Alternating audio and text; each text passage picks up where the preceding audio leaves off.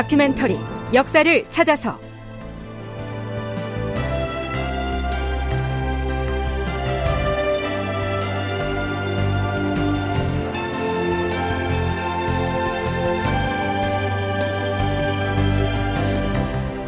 제 1116편. 조선군. 수천 명이 전사하고 나머지는 포위되고. 극본 이상락 연출 황영선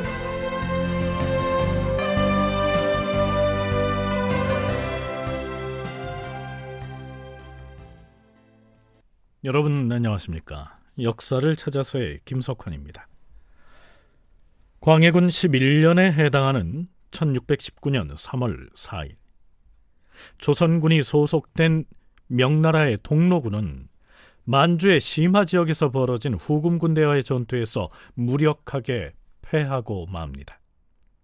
그것도 그냥 패배한 것이 아니라 몰살에 가까운 참패를 당한 것으로 여러 기록에 나타나는데요. 기록에는 심화 전투에서 패했다 이렇게 나오지만 실제로 조명 연합군이 참패를 맛본 싸움은 심화 전투 다음 날 벌어진 부차 전투였다. 이 내용은 지난 시간에 언급을 했지요.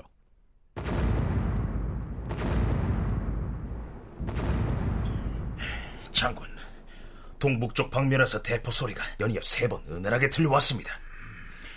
후금 오락해고는 대포가 없으니 필시 우리 중국의 서로원이 쏜 것이 틀림없을 것입니다. 아, 그렇고 말고 우리 중국의 서로군이 오랑캐를 크게 물리치고 드디어 우리 동로군과 합류하기 위해서 가까이 와 있는 것이다. 이제 우리도 원군을 맞이하게 되었으니 지체할 건 무엇 있겠느냐? 동로군 장졸들은 전원 출전 준비 태세를 갖추라! 하지만 그 대포 소리는 누르하체 후금 군대가 명나라군을 쳐부수고 난뒤그 빼앗은 대포를 가지고 자기들끼리 신호를 주고받기 위해서 발포한 소리였습니다. 어찌됐든 동로군의 총지휘자인 제독 유정은 그런 사실을 알지 못한 채 군사들을 이끌고 적진을 향해서 진격을 명합니다. 동로군의 장졸들은 나를 따르라!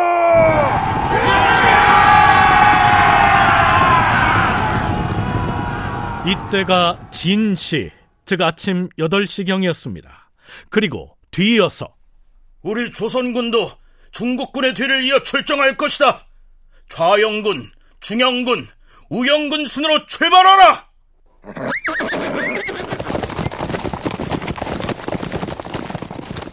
조선군도 명나라군의 뒤를 따라서 전선으로 이동합니다. 그런데 전장으로 나아가는 조선군의 행로는 여간 힘든 노정이 아니었습니다. 조선군 좌영, 중영, 우영의 장졸들이 연이어 전진하였다. 도로는 비교적 평탄하였지만 앞으로 나아갈수록 산골짜기가 이어지고 있어서 병사들은 혹 그곳에 적군이 매복해 있을 줄 몰라서 두려워하였다. 게다가 군졸들은 거마작을 메고서 힘겹게 전진을 했으므로 걸음을 옮길 때마다 매우 힘겨워하였다. 네, 거마작이란 말이 나옵니다. 후금의 철기군은 용맹스럽기로 유명하지 않았습니까? 그래서 벌판에서 돌진해 오는 적군의 기병을 방어하기 위해서 나무를 잘라서 가로 세로로 얽어맨 장애물을 설치해야 했기 때문에 그 재료들을 보병들이 직접 메거나 끌고서 행군을 했던 것이죠.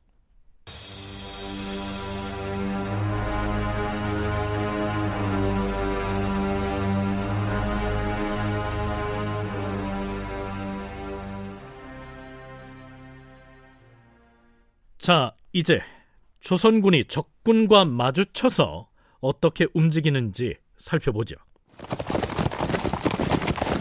자, 행군을 멈추어라. 아무래도 전방의 상황이 수상하다. 도원수인 내가 일단 말을 타고 저쪽 언덕에 올라가서 상황을 살펴본 뒤 지시를 내릴 터이니 장졸들은 잠시 기다리도록 하라. 총사관 나를 따르라. 예, 이래! 이리 도원수 강홍립이 말을 타고 길 왼쪽의 높은 언덕으로 올라갔다. 종사관, 저 멀리 웬 돌풍이 불고 흙먼지가 일어나고 있는 것처럼 보이지 않은가? 도원수 나리, 저것은 그냥 회오리 바람이 아닙니다. 필시 아군은 아닌 데 싶고 후금 오랑캐의 대군이 회오리 바람을 일으키며 이쪽으로 진군을 해오는 것 같습니다. 뭐라? 그럼 앞서 유재독이 이끌고 간 중국군은 이미 적진 속으로 휩쓸려 들어간 것인가? 그걸 걱정할 일이 아닙니다. 어서 우리 군사들에게 명을 내리십시오. 종사관은 말을 타고 내려가서 좌영의 군사들에게는 앞쪽에 높은 봉우리로 피해 올라가라는 명을 전하라. 그리고 중영군은 지금 내가 서 있는 이곳으로 올라오라 하고 우영군은 남쪽 언덕으로 올라가 진을 치게 하라. 종사관은 속히 달려가서 전하라. 예, 도원수나리. 이리야! 그러는 사이 제독 유정의 명을 받고서 조선군을 감독하기 위해서 파견됐던 명나라의 수비 우승은과 장수 교일기가 벌판을 달려와서는 앞서 진격했던 명나라군의 상황을 부원수 김경서에게 전합니다. 앞서간 중국의 군사들은 어찌 되었소? 유재독은 무사한 것이오?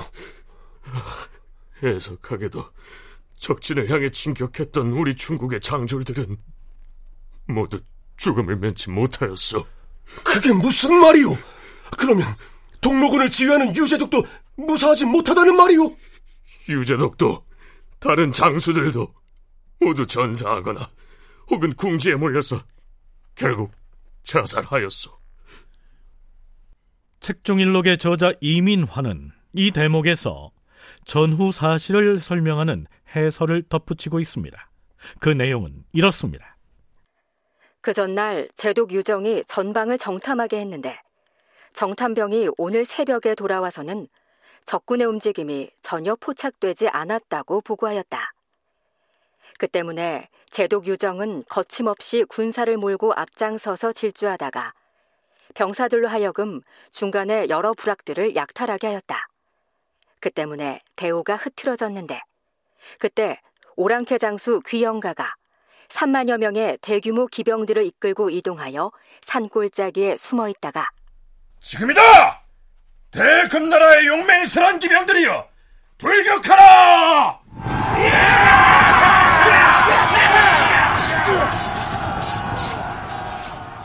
귀영가가 이끄는 후금의 철갑 기병들이 불의의 습격을 감행하여 명나라 군대의 한가운데를 끊어버리니 명나라군은 제대로 손을 써보지도 못하고 대부분 전사하였다.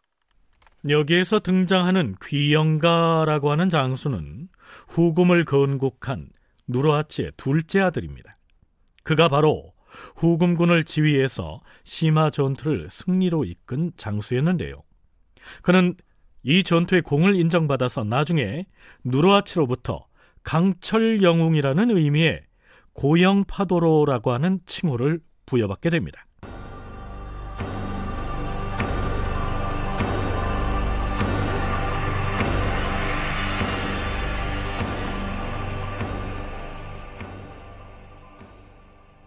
동로군의 명나라군을 전멸시키다시피 한 후금의 군사들이 이제 조선군을 압박해 옵니다. 멀리에서 엄청난 수의 적의 기병들이 몰려와서 조선군을 포위해 버렸다. 좌영의 군관 조득관이 도원수에게 달려와서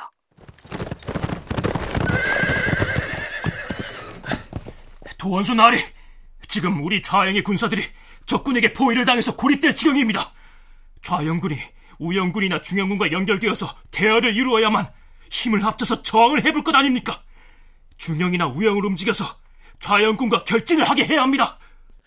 자, 이때 조선군이 처한 상황이 어떠했는지 고려대 한국사연구소 장정수 연구교수로부터 들어보시죠. 좌영하고 우영은 다른 서로 다른 언덕에 올라가 있는 상태였어요. 그러니까 여기 이런 정황들이 나중에 다 의심받는 게 되거든요. 그러니까 앞에서 명군이 전투를 벌이고 있으면 지금 빨리 전장으로 들어가야 되잖아요. 근데 강원님은 무슨 지시를 내냐면 저도 산으로 올라가라 이렇게 지시를 내린 거예요. 그러니까 뭔가 명군이 싸우든 말든 이런 느낌이 좀 나지 않습니까? 앞에 있는 좌영은 어쩔 수 없이 지금 접촉 부대다 보니까 결진을 해버린 거죠. 그런데 거기서 한 두세 시간 정도의 대치 기간이 있었어요. 그러다가 이제 여기서 후군군이 공격을 시작하니까 그제서야 강홍립이 산에 올라가또 우영한테 내려가서 좌영하고 좌우 연진을 펼쳐라 라는 지시를 내립니다. 그러니까 아, 그 어쩌 한번 싸워야겠네라는 생각을 했나 봐요. 그런데 또 좌영도 이 우영이 미쳐 오기 전에 거의 뭐 와야 된 거죠. 도원수 강홍립이 명나라군은 싸우고 있는 상황에서 조선군에게는 산으로 올라가 있으라고 했기 때문에 나중에 의심을 받는 빌미가 됐다고 했는데요. 그 얘기는 나중에 짚어보겠습니다. 결국 강홍립은 우영군에게 이렇게 명하죠. 우영의 장수와 군관들은 군사를 움직여서 고립된 좌영의 군대와 합류하여 군진을 하나로 합치도록 하라. 이렇게 해서 겨우 좌영과 우영을 연결해서 대열을 형성하지요. 하지만 바로 그때 좌영군과 우영군을 향해서 후금의 대군이 돌격해 옵니다.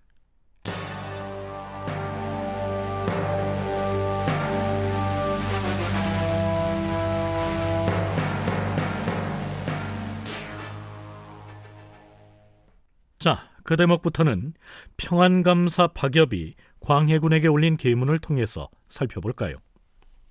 주상 전하, 그때 좌영의 장수 김응하는 들판에 고립된 채 고군분투하고 있었는데 거느린 군사는 겨우 수천에 불과하였사옵니다.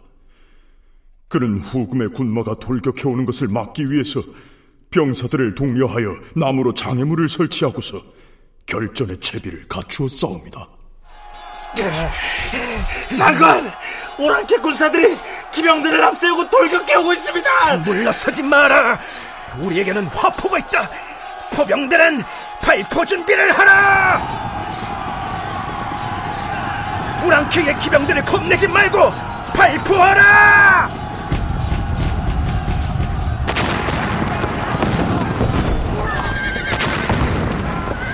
적의 기병대가 승세를 타고 육박해오자 김응하는 화포를 일제히 쏘도록 명했는데 탄환에 맞아 죽은 자가 매우 많았다 하옵니다.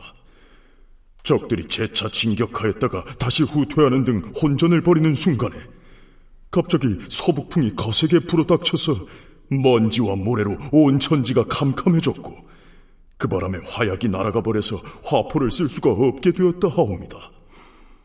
그 틈을 타서 적의 철기병들이 군마로 마구 짓밟아대는 바람에 좌영의 군대가 마침내 패하여 거의 다 죽고 말았습니다. 김응하는 혼자서 큰 나무에 의지하여 큰 활 세 개를 번갈아 쏘아서 적병들을 쏘고 있었는데 뒤쪽에서 다가온 오랑캐 창에 찔려서 그만 전사하고 말았다 하옵니다. 안타까운 일이로다. 그래서 과인이 무엇라 했는가? 중국의 대군을 움직인다 할지라도 여진 오랑캐의 철기병들을 쉽게 제압할 수는 없다고 하지 않았는가? 동로군은 그렇게 패했다 할지라도 서로군이나 북로군은 아직 건재한 것 아닙니까? 무슨 말씀을 하는 것이오? 서로군은 일찍이 후금 오랑캐에게 괴멸되었다는 말을 못 들은 거요. 아니, 사내관의 총병인 두송은 명나라 제일의 용맹을 자랑하는 명장인데다 그가 지휘하는 서로군은 군사도 많고 대포도 갖춰 있는데 어째여 말탄 오랑캐에게 패했단 말이오? 후금 철기군의 위세 앞에 대포도 맥을 못 추었다고 합니다. 그러면은 우리나라 도원수 강홍립은 어떻게 된 것이랍니까? 비변사에 내려온 박엽의 계문을 보니까 일부 군사를 이끌고 높은 언덕 어디로 올라갔다고는 하는데 이미 승패를 되돌리기에는 늦은 것 같으니 다음 소식을 기다려볼 수밖에 없게 되었다. 비변사에는 이후의 사태가 어찌 될 것인지 우리의 북방 수비는 또 어찌해야 할 것인지를 의논하여 고하도록 하라.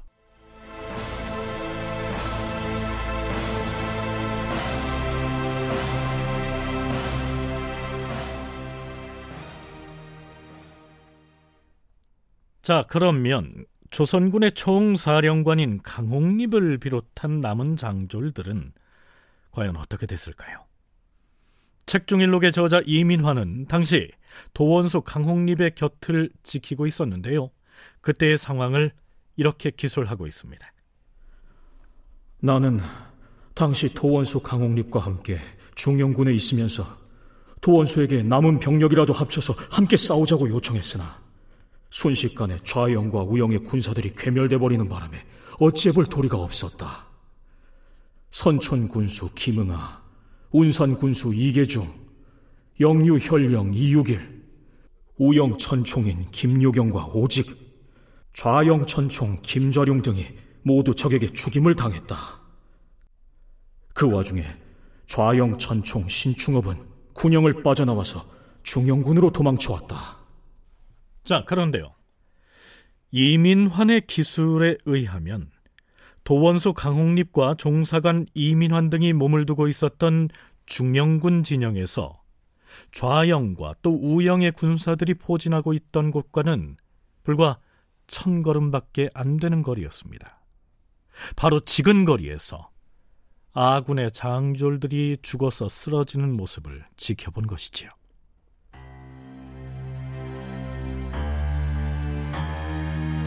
불과 천 걸음에 불과한 거리였지만 후금군의 공격이 창졸간에 이루어지는 바람에 도와주러 갈 틈이 없었고 단지 석양 아래 비처럼 쏟아지는 화살들과 적군의 철마가 진격했다가 물러서고 하는 모습을 바라보고 있자니 정신이 어지러워서 형언할 수가 없었다. 더구나 얼마 뒤에 좌영장 김응하가 시중 힘을 다하여 싸우다 죽은 것을 알게 되었으므로 도원수가 그 사실을 나중에 조정에 보고하였던 것이다. 조선군 내부의 구성을 보면 13,000명이 세수로 갈려 있는데 가운데 있는 중군은 도원수와 부원수, 강홍립과 김경서가 직접 거기에 있었고 거기와 별도로 좌군과 우군이 있었어요. 한 12,000, 13,000명 정도라고 하기 때문에 4,000명 정도씩 이제 군대를 편성했는데 갑자기 기병대의 기습을 받아가지고 좌군과 우군은 순식간에 괴멸돼 버려요. 총도 쏠 겨를도 없이. 그리고 너무 갑자기 좌군과 우군이 깨지니까 고리무원의 상태에 빠진 강홍립이 이끌던 중군 4천 명 정도가 가만 보니까 옆에 무슨 동산 같은 언덕이 있어요. 그 언덕으로 빨리 피해가지고 일단 나무를 베어서 목책을 치고 이제 한 거 하지요. 근데 이제 이미 벌판에서 전투를 깨끗하게 평정한 후금 기병대가 한 2만 명가량 뭐만 오천 킬로만 사이가 있는데 만 명 이상의 후금 군대가 와서 그 산을 포위한 겁니다. 서강대 계승범 교수의 얘기를 들어봤는데요. 이미 후금의 군대가 부차의 벌판으로 진격을 해와서 명나라군은 물론이고 조선군의 좌영과 우영을 거의 남김없이 도륙을 해버린 상황에서 지금 도원수 강홍립과 부원수 김경서 그리고 도원수의 종사관인 이민환 등이 중영의 군사들과 함께 산에 올라가 있는 상황인 겁니다. 그 산을 후금의 군사들이 겹겹이 포위하고 있었고요.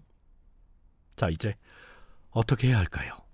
이민환은 자신이 쓴 책 중 일록에서 스스로 도원수 강홍립에게 도원수 나리, 저에게도 군사를 지휘할 수 있는 연기를 하나 내려주십시오.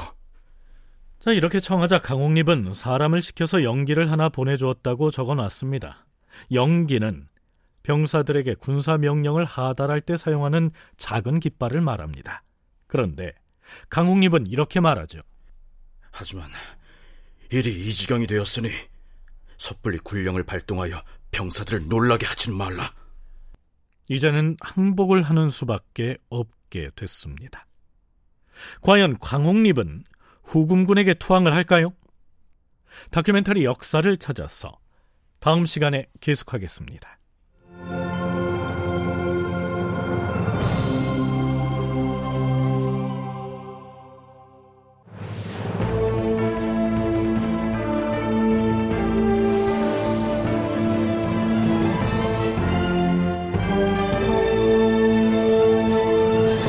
다큐멘터리 역사를 찾아서. 제 1116편. 조선군 수천 명이 전사하고 나머지는 포위되고. 이상락 극본 황영선 연출로 보내드렸습니다.